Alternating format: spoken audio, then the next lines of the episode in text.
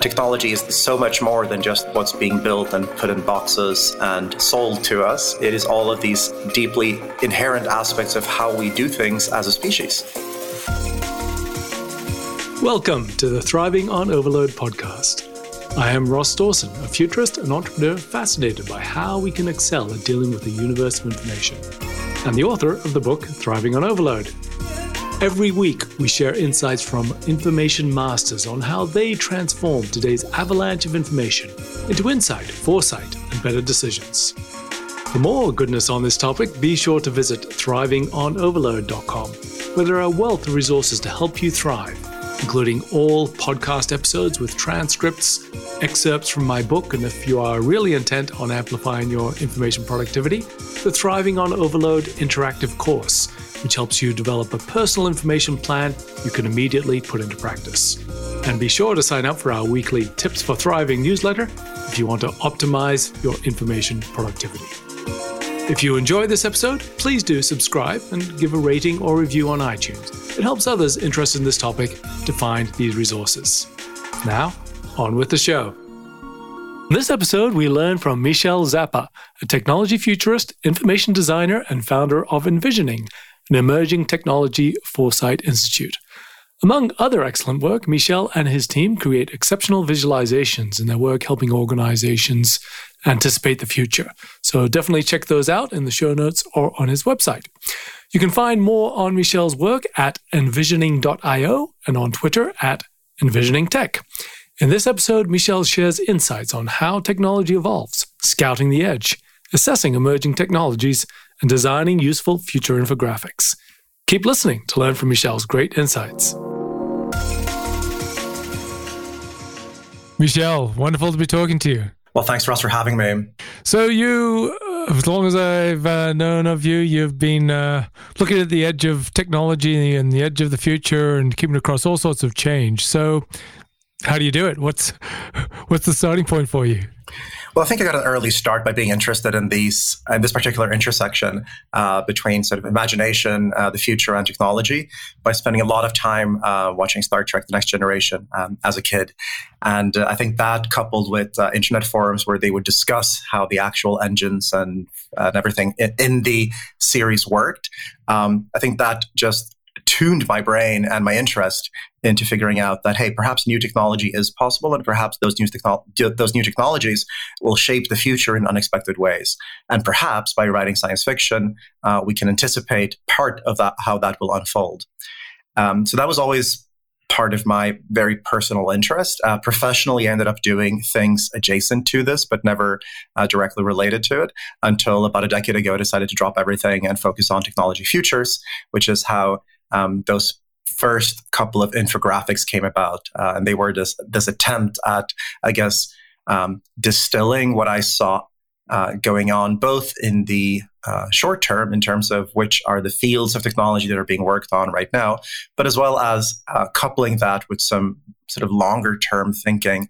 Um, that, you know, people like uh, Kurzweil and Kevin Kelly who um, who have a particular view on how the future might unfold given these technologies? Well, I tried coupling their long-term views, which highly, um, you know, which, which which really inspired me, with um, with sort of a short-term view of what's actually going on now, and turning that into these uh, digestible, uh, overviewable infographics with um, where with a finger on the pulse of what I saw going on in technology and how that could unfold in our in, in the near future. I hope that answered your question. Yeah. So, well, for those who uh, haven't seen uh, Michell's work, will be links in the show notes to some of his uh, wonderful infographics. But, but before we dig into the infographics, want to part of this, of course, just keeping across change. So, what what's your daily routine? What how do you what sources do you go to? What do you look for? How do you assess whether something is interesting or not? What's that process of being able to just scan for or look for or uncover or uh, you know bookmark information? That's a great question. I think the what works for me is a mix between the immediate, um, let's call it the gadget news and the Twitter uh, view of what's happening in technology. I feel that's a valuable um, way of understanding how the the ecosystem is shaping up. In other words, who's being invested in, which gadgets are coming out, which features are being uh, put out there by consumer technology companies. That is a big aspect of what I keep track of. Um, so things like The Verge, uh, IEEE, uh, Spectrum, MIT Tech Review, uh, Wired. I guess all of these have a uh, a good approximation or sort of a an up to date view of what's happening mostly on the consumer side, which gives you a good understanding into what's happening on the industrial um, or even public facing side of technological development. But that needs to be coupled with this sort of higher level understanding of what technology is. I don't mean, I mean, you, we don't have to go all the way back to Heidegger, but it helps to have a um, sort of a, a broader picture of that technology is not just the devices we use, but it's how we do things. Uh, it's how we interface with nature is technology. So it's so much more than just what's being built and put in boxes um, and sold to us. Um, it's uh, it, it is all of these uh, deeply inherent aspects of how we do things as a species. All of these are technological, and I think having that view and several authors do a great job um, explaining that much better than I ever could in, uh, um, right here. But uh, having that sort of big big picture view um, coupled with a close understanding to what people are actually using, that has always been my mix. I feel there are many uh, academics who have a way, you know, much better understanding of the big picture than I ever could, yet they might not be that close to where uh, you know, which companies are being invested in, which markets are shaping up, and I think that interplay is is key to our approach, or at least my personal approach. So you, you talked about this this framing of how we think about technology, or the I suppose the human's relationship with technology. So who are the authors who you'd point to, and what what is the what can we pull out from their framing of that? So immediately, uh, what comes to mind is um, so Ursula Ursula Franklin and the real world of technology and someone like Kevin Kelly who talks about it in The Inevitable and What Technology Wants. Um, these, I mean, what I took away from from these two books, for example, is this view that technology is almost an autonomous system. Um, it is built by us, it is consumed by us, it is um, designed by us in every effect, in, in every way. But in effect, uh, it has its own direction, it has its own agency and we cannot attribute decisions to it, but still it unfolds in a very predictable way. Uh, Kevin Kelly sums it up in terms of um, it becomes more complex, it becomes more affordable, it becomes faster, it, ha- um, it has these uh, certainties in, in, in the way that, it's, uh, that it unfolds, right?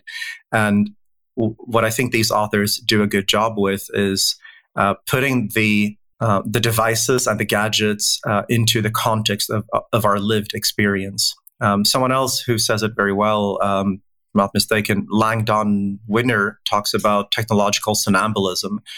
And technological somnambulism is this idea that we can, um, this misconception that we can uh, somehow put the technology down, uh, or rather, we can pick a technology up and then we can put it back down again, and we will remain unchanged that is somnambulism. That is a fallacy. That is not true because the technology, in knowing that it exists, uh, let alone having used it, has already sh- shaped us. It has already changed us. So, uh, so we're often uh, sleepwalking when we use technologies because we don't truly appreciate how much it's actually affecting us. I think the Amish do a great job.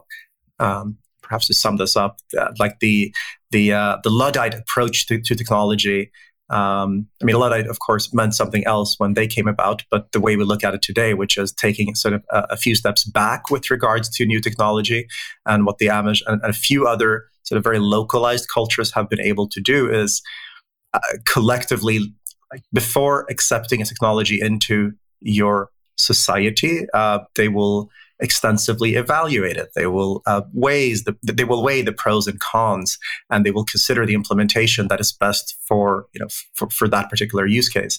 So it might not be so the way they approach having phones, at least when I read about it, was having a communal phone uh, in the village as opposed to everyone having a smartphone or even a mobile phone or even a phone phone uh, in their house or pocket.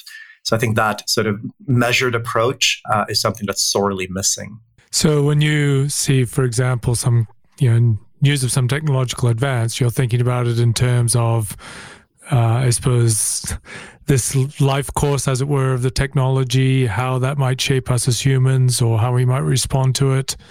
Uh, you know, what what are the things which you are thinking about when you s- identify some interesting or meaningful uh, technological touch point? So I think there are at least three perspectives through which we can look at any technology. Uh, fourth, if we include academia. But the three ones that I want to talk about are the public sector, the private sector, and consumers, because any technology will affect those four areas, right?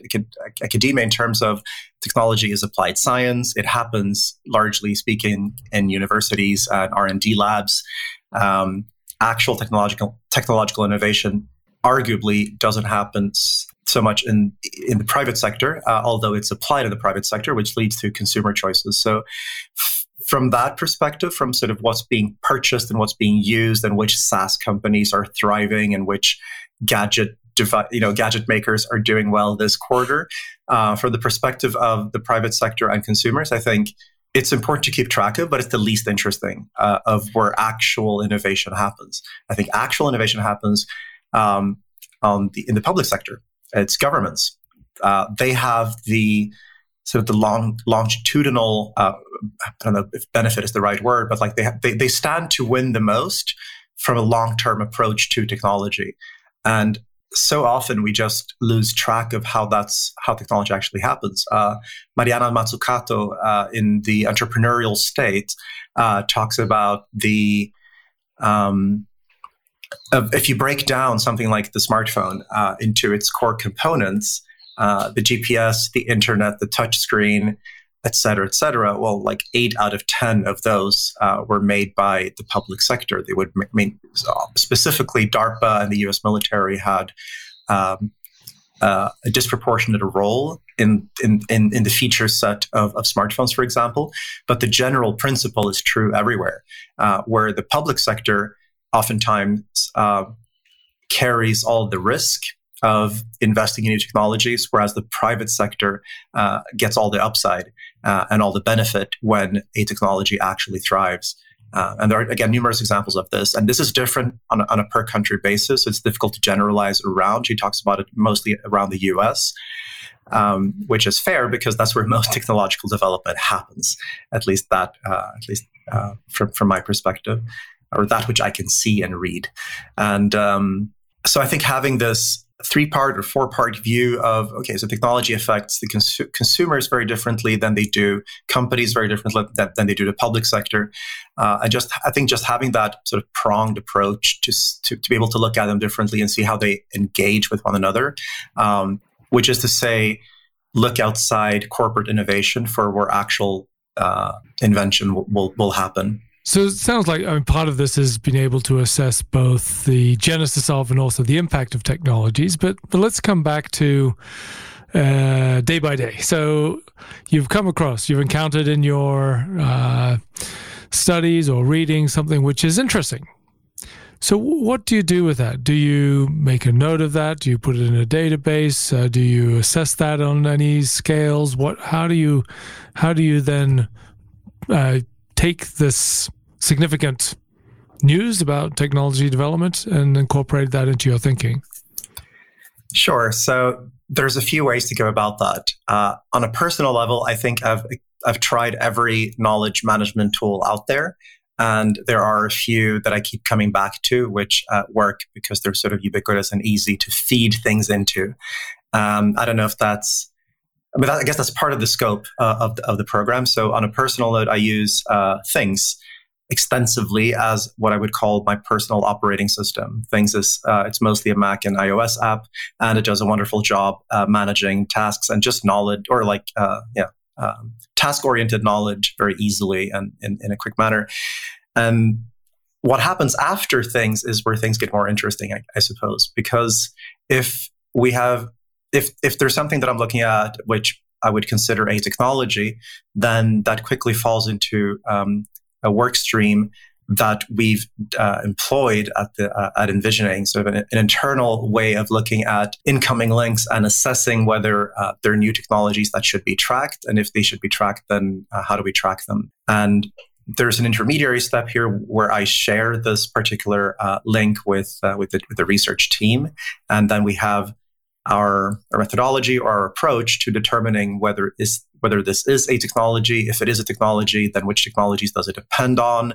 Is it an application of an of an underlying technology, or is it something more? Um, or is it an enabling technology that will give rise to other applications? So there's a few ways that we break it down uh, into a, a, taxonomy of technologies, and then there's this uh, concrete component where we track or add this technology to our database.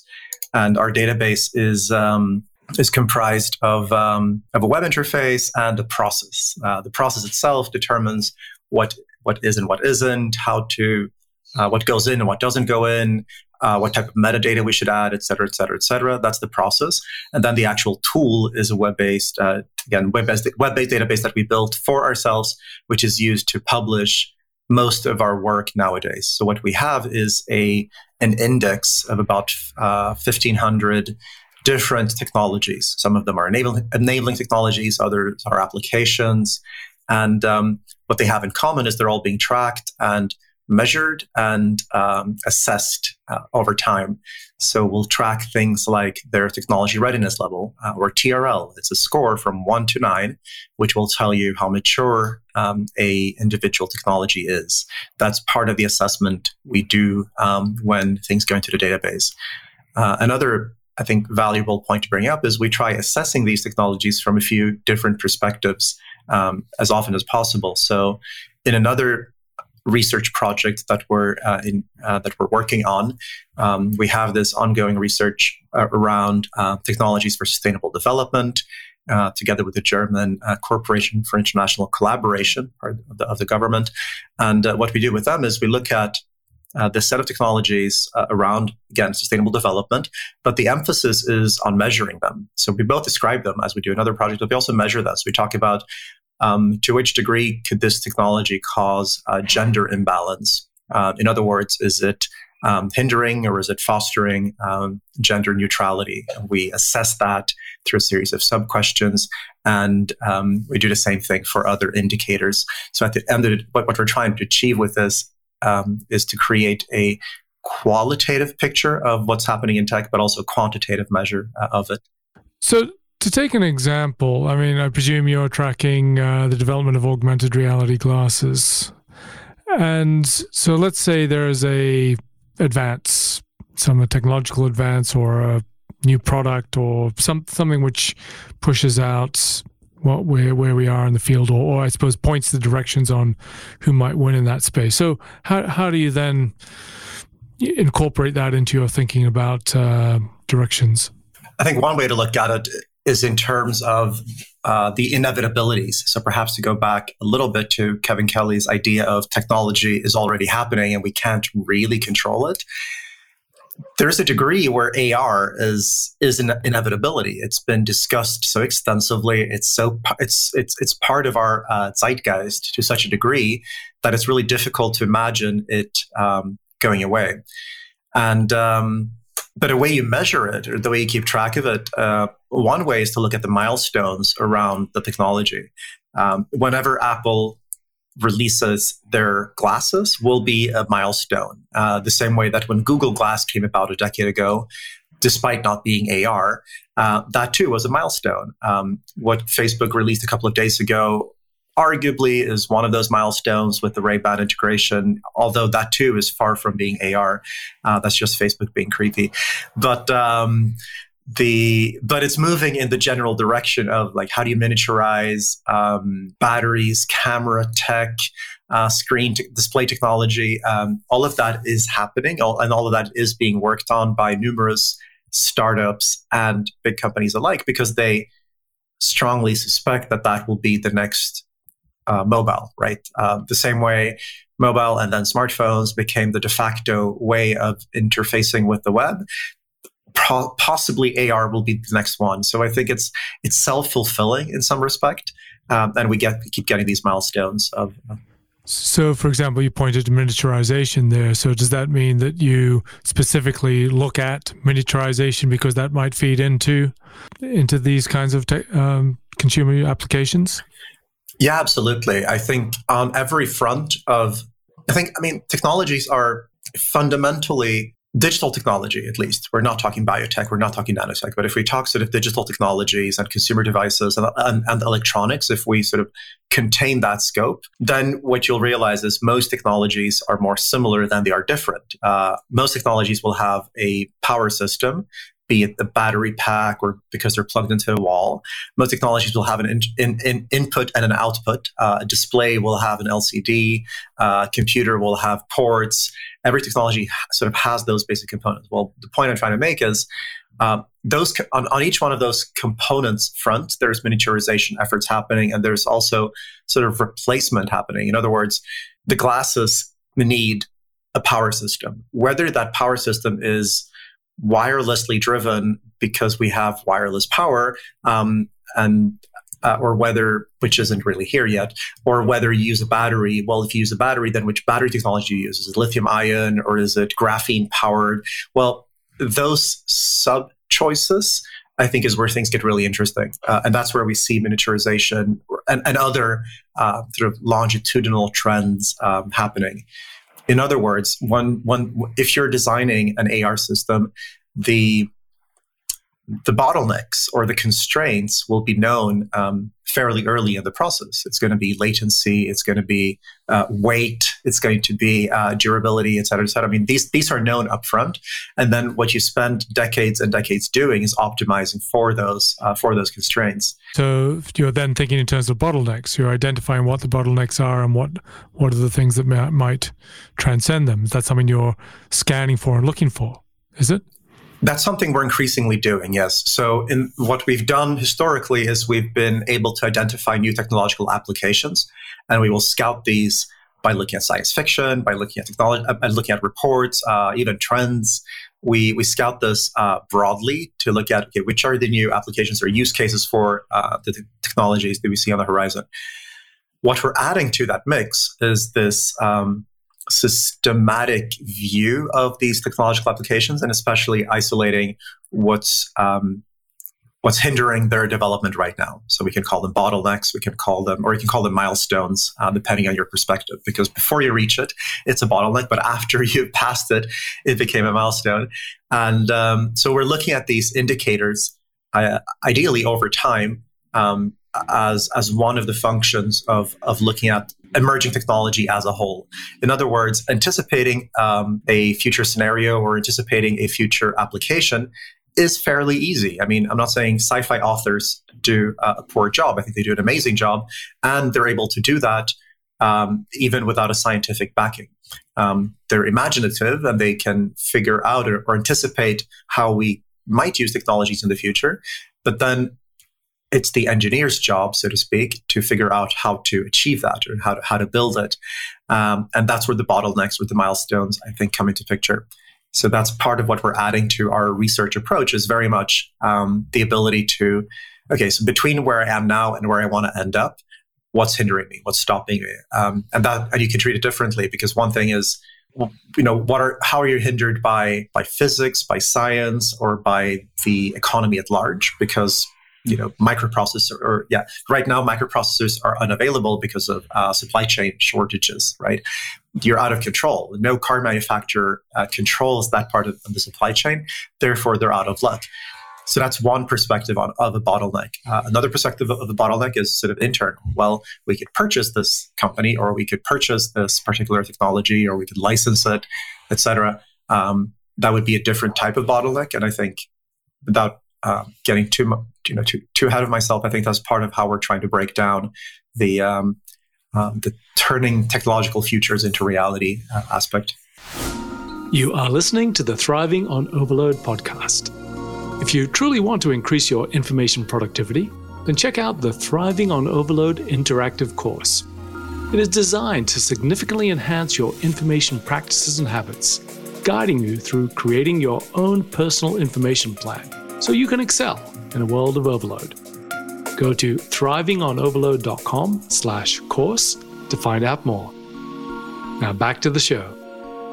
So, so does this mean that in a way you are, rather than passively seeing information as come in, you're proactively looking for things that will fulfill certain criteria, as in addressing bottlenecks or meeting mile, potential milestones on on technology journeys that you've mapped out? So this might bump into uh, foundation uh, territory, where you're uh, anticipating and predicting.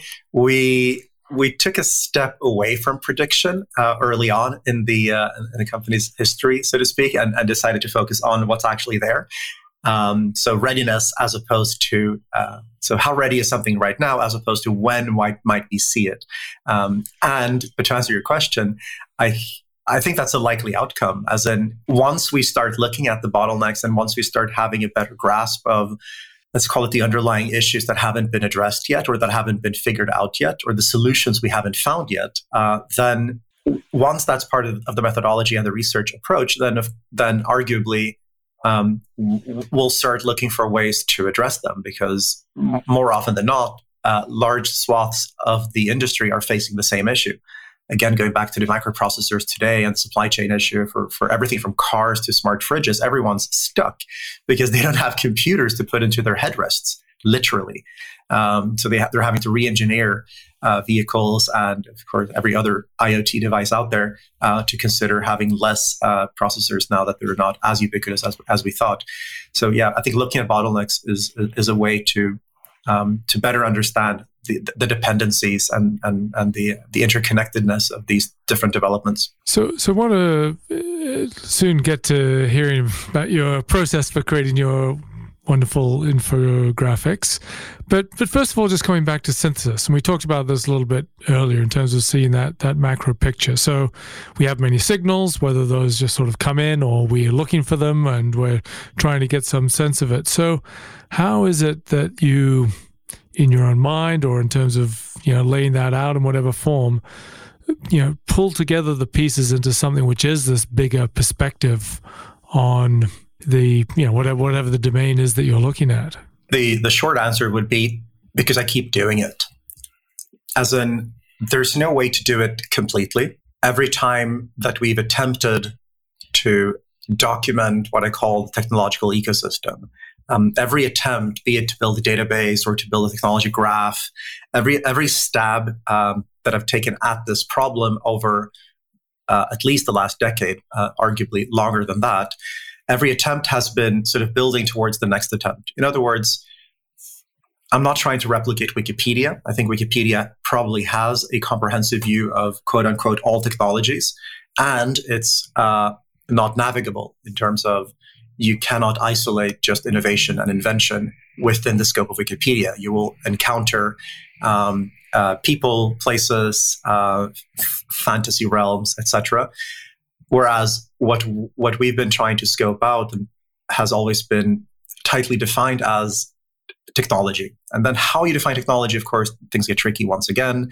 Um, but if if we manage to stay within that scope, then I think what has worked so far is that we keep doing it, or that I keep doing it. Uh, there's a there's a fine line between uh, me and the company, and um, the but the point is personally that's always been a, a, strong driver and a strong interest of making sense of the big picture.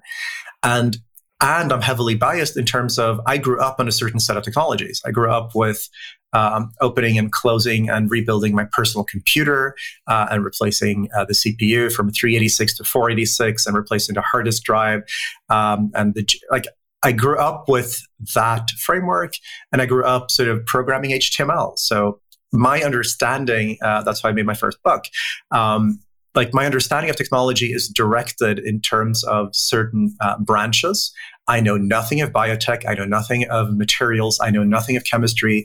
Whereas you would, you know, you, you need PhDs um, to even start scratching the surface of what's emerging or what's new or what's cutting edge in those spaces. What, what I've been trying to make, though, despite those biases, what I've been trying to achieve is this big picture of how they all interconnect, whether it's because of their dependencies. So if you if you were to restart again with a wheel and fire, would you end up where we are now? like to do that sort of thought exercise um, or to look at those uh, relationships over time.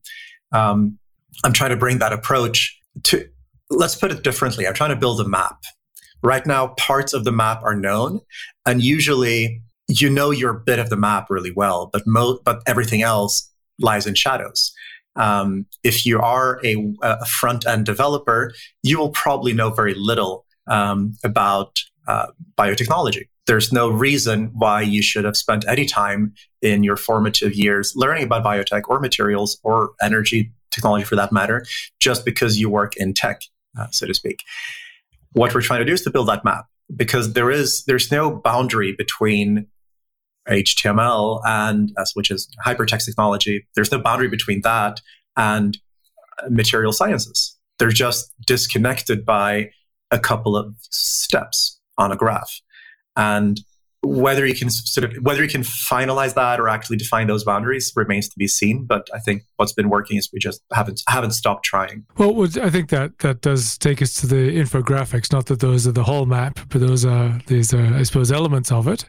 So so what's so uh, I you know I hope all my readers will have either already seen or will see some of your infographics. And but whether we're going back from the early ones or to what you're doing now, what is the process? How do you start? What is the the way in which you build one of your visualizations of a technology space or a or a, a space? I think the primary the, the, the leading question is always uh, who is this for? And I think what worked with the infographics of 2011, 2012, uh, the when there was much more optimism and much less um, development on some of these fronts, uh, I think what worked there is like that. That the big picture was still felt uh, fairly manageable. It felt as if it it, it was bounded. Um, there was not a ton of things happening outside of uh, of, of, those technologies, so to speak. That was the impression. Of course, looking back a decade later, I realized realized how wrong I was and how many things were missing on that map. Things like crypto, things like drones, uh, and so many others that uh, were simply not part of the scope when I was looking at it in, in 20, doing the research in 2010 to then launch in 2011. Uh, and I think that's where the biggest learnings are is to see what was actually missing. I think like being right isn't half as interesting as being wrong in futures, um, but we can we can zoom into that as well. Um, but going back to your question, is sort of how how to go about building a, a complete overview or or, or a big picture uh, perspective. I think who is who it's for matters a lot. So those particular um, representations or infographics were for a general audience who's interested in technology at large, but uh, sort of enthusiastic about it, but might not know what lies beyond uh, their particular field. And I think to that effect, they uh, they struck a nerve and they sort of found an audience for that. And where we've of course been pivoting towards is to zoom in to different fields, industries, sectors, uh, parts of the economy, and that is for a very different audience. That's for someone who needs to pick between two technological solutions or even two pathways of investing on should we do solid state batteries or should we do uh, you know should we try figuring out uh, over the air like the specifics of it uh, is where of course things get really interesting but i think they're very different audiences going back to your question once again like once you know who your audience is um, and once you've sort of you've decided who you're designing for um, the next phase is always sort of what's the okay then then what's the available data? Um, are we looking at this from a perspective of giving the audience a um, a, a, better view of what's going to be likely uh, 10 20 30 years from now? That will be one um, sort of intersection of, of, of the technologies where you're looking at low levels of readiness and high levels of speculation that will of course result in a very very different view than if you're looking at okay so what's available for my supply chain next month well i think i don't think we'd be the, the right people to ask for that latter question but we'll, we often find ourselves sort of halfway between those extremes um, so sure there are uh, organizations who are great at identifying sort of what you should do right now. Um, but if you take that Horizon One into Horizon Two and Three, then I think our what we've been trying to do and the way we we present our infographics um, is all about showing what's possible, showing what's next, showing what's uh, further down um, the horizon. Sometimes those decisions will be made. I mean, sometimes those, those decisions will affect people who have already left the organization by the time it happens, um, which is this perennial challenge of ours um, because the actual effect of the thing we're doing now usually um, you know it happens so it happens much further down the road um, so it's it's a challenge to bring that back into the present and justifying that, that participation. Uh, i feel i'm rambling here. Yeah. So so as part of it timelines and dependencies? Um, absolutely. And we're figuring out the best way to track that. So the dependencies is one way to look at i think like the bottleneck approach or the uh, or sort of seeing okay, so if we invest in this particular set of technologies, where are we likely to end up? So I think that dependency approach is part of how we actually, how clients actually use the research once it's in. Um, and the timeline approach, um, I think that's trickier. We've uh, we track things like technology readiness level over time, uh, yet it's such a slow moving target that it's um, it borders on not being um, that useful. I mean, the, the we're, we're figuring out what the best approach to actually predicting uh, progress is, uh, and tracking readiness over time is one of those indicators. So these, so they are designed. So is there any? I mean, you are a designer, so that, I suppose it makes it easier for you. But is there? What is the process to then take all this data and insight and uh, perspective and lay that out on a page? I think part of the challenge is always defining the boundaries, and so similarly to uh, knowing who who the audience is. I think uh, the other side of that challenge is defining the boundaries of what's useful. And that becomes almost an editorial challenge where determining, say, we're looking at the future of uh, water treatment. So we're looking at uh, technologies that are likely to have a positive effect on how we uh, filter, uh, distribute, and manage water. Um, once you start sort of zooming in on that, um, it becomes very important to understand like what the boundaries of the research are, uh, because what happens some and, and i think therein lies a challenge because technologies oftentimes jump from one category to the next. They'll jump from one industry to another industry with no um, respect for who you know which companies are working in that space right? That's not how technology operates. Um, the point i'm trying to make is going back to the water example there are probably adjacencies there are probably technologies that are next to the ones that uh, we're looking at right now, which might you know be potential uh, uh, suitors uh, to address that underlying issue of filtering water, distributing water, et cetera. Um, and knowing where to draw the boundary becomes the key challenge in any any any one of these uh, exercises. Both for how to scope the research as well as how to present it. Because once we're working with said company who wants to look into water treatment, making the case for like, oh, check out this a weird new material that's being used to uh, you know soak up uh, oils, but it might be useful to um, to filtering water. You know, making that connection is uh, it's an editorial challenge, it's a research challenge. Sometimes it's a relationship challenge where you have to convince the stakeholder on the other side to actually have a look at that because it's you know it could be uh, it could be useful. So going back to your design question, I think like defining the boundaries uh, of what you're looking at is uh, is key. So boundaries and adjacencies, and the boundaries, I suppose, comes back to this taxonomy, I suppose, or a structure. It does, and at the same time, I'm I'm wary of taxonomies. As in every taxonomy, I mean this. I'm not an ontological expert at all. Uh, this will be very very superficial, but like my understanding of taxonomies is that they're always going to be uh, applied afterwards. As in, nature doesn't adhere to any taxonomies. There are no boundaries in nature. There's no physics. There's no there's no chemistry, and there's no biology in nature. There's just nature, and nature natures. That's that's how the universe happens, and and everything like and every time we define a boundary, it's reductive, but it's also useful. Um, but I'm increasingly wary of boundaries. So in one of these experiments that we've been um, uh, looking at uh, I think I referred to it earlier, the, the technology graph is this approach where we're trying to look at the relationship between quote unquote all technologies. The first thing that we threw out the window was um, the areas or the domains or the fields, whatever you want to call it, because they are applied uh, afterwards.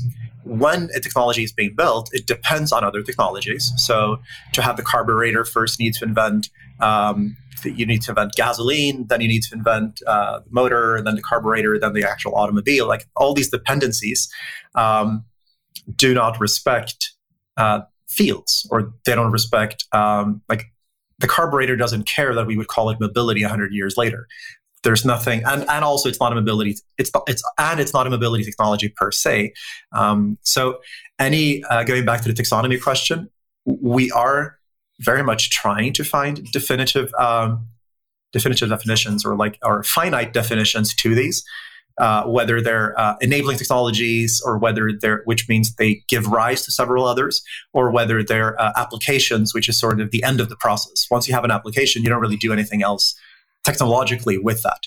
Um, so we're, we are trying to define that. And at the same time, it might be, uh, um, it might be an effort that is, that is impossible, uh, that, remains to be uh, tested.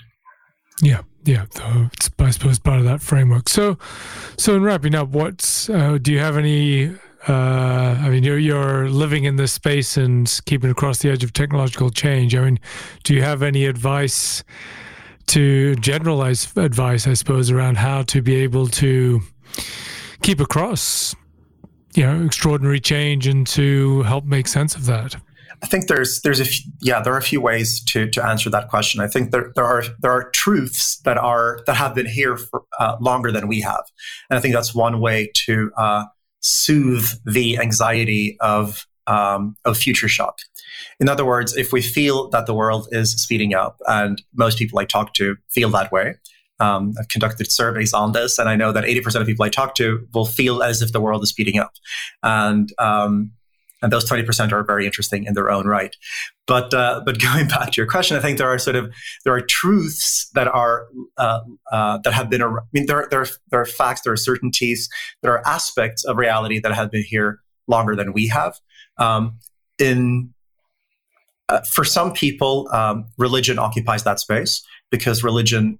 Uh, some religions do a wonderful job explaining the big picture in a way that puts us into perspective and in a way that we do not we do not feel as if we are sort of solely responsible for making the whole thing work, uh, which is a little bit of how the postmodern condition. Uh, like I think, like in so many ways, we feel uh, very responsible for the state of affairs, and that's true. Uh, we are responsible for for the climate emergency and what have you. And there are sort of longer truths that are also true that we can fall back onto, which doesn't have to be through religion. I think that's just one pathway. Uh, it's not my pathway, but I think it's a very, very valid pathway for, for so many people. And other ways to sort of learn about the longer truths uh, of, of how and why we're here. I think that helps soothe future shock because the new will keep uh, happening that's not going to stop. That like the, the, exponentials will keep applying. Um, the amount of um, of things we can get away with online and things that are happening online, and like that's not going to slow down. Um, and it hasn't been slowing down. And the only way for it to slow that down is to step out of it and to simply not be on TikTok, quote unquote. Um, and so I think having like that longer perspective really helps. A system that has always worked for me is just making notes for myself. Everyone has their own note taking method. Some people journal in the morning, some people prefer paper over digital. Um, I have my own preference. And I think just acting in that space, just practicing note taking, um, I think brings coherence to to the challenge of, of, of, our daily life. So I would highly recommend that. Fantastic. Thank you so much for your insights uh, and time. Michell, it's been really valuable. Really enjoyed it. Thank you so much, Ross, for the invitation, and hope to see more of you soon. Thank you for listening to the show. If you want more resources to help you thrive in a world of exponential information, go to thrivingonoverload.com, where you can find all podcast episodes, transcripts, show notes, excerpts from my book Thriving on Overload, the Thriving on Overload interactive course, and a trove of other useful content and resources, including a weekly Tips for Thriving newsletter to keep across it all. If you like this episode, please do help us be found by giving us a rating or review, and subscribe if you'd like to hear more. This is Ross Dawson. Thank you for listening. Have a wonderful day.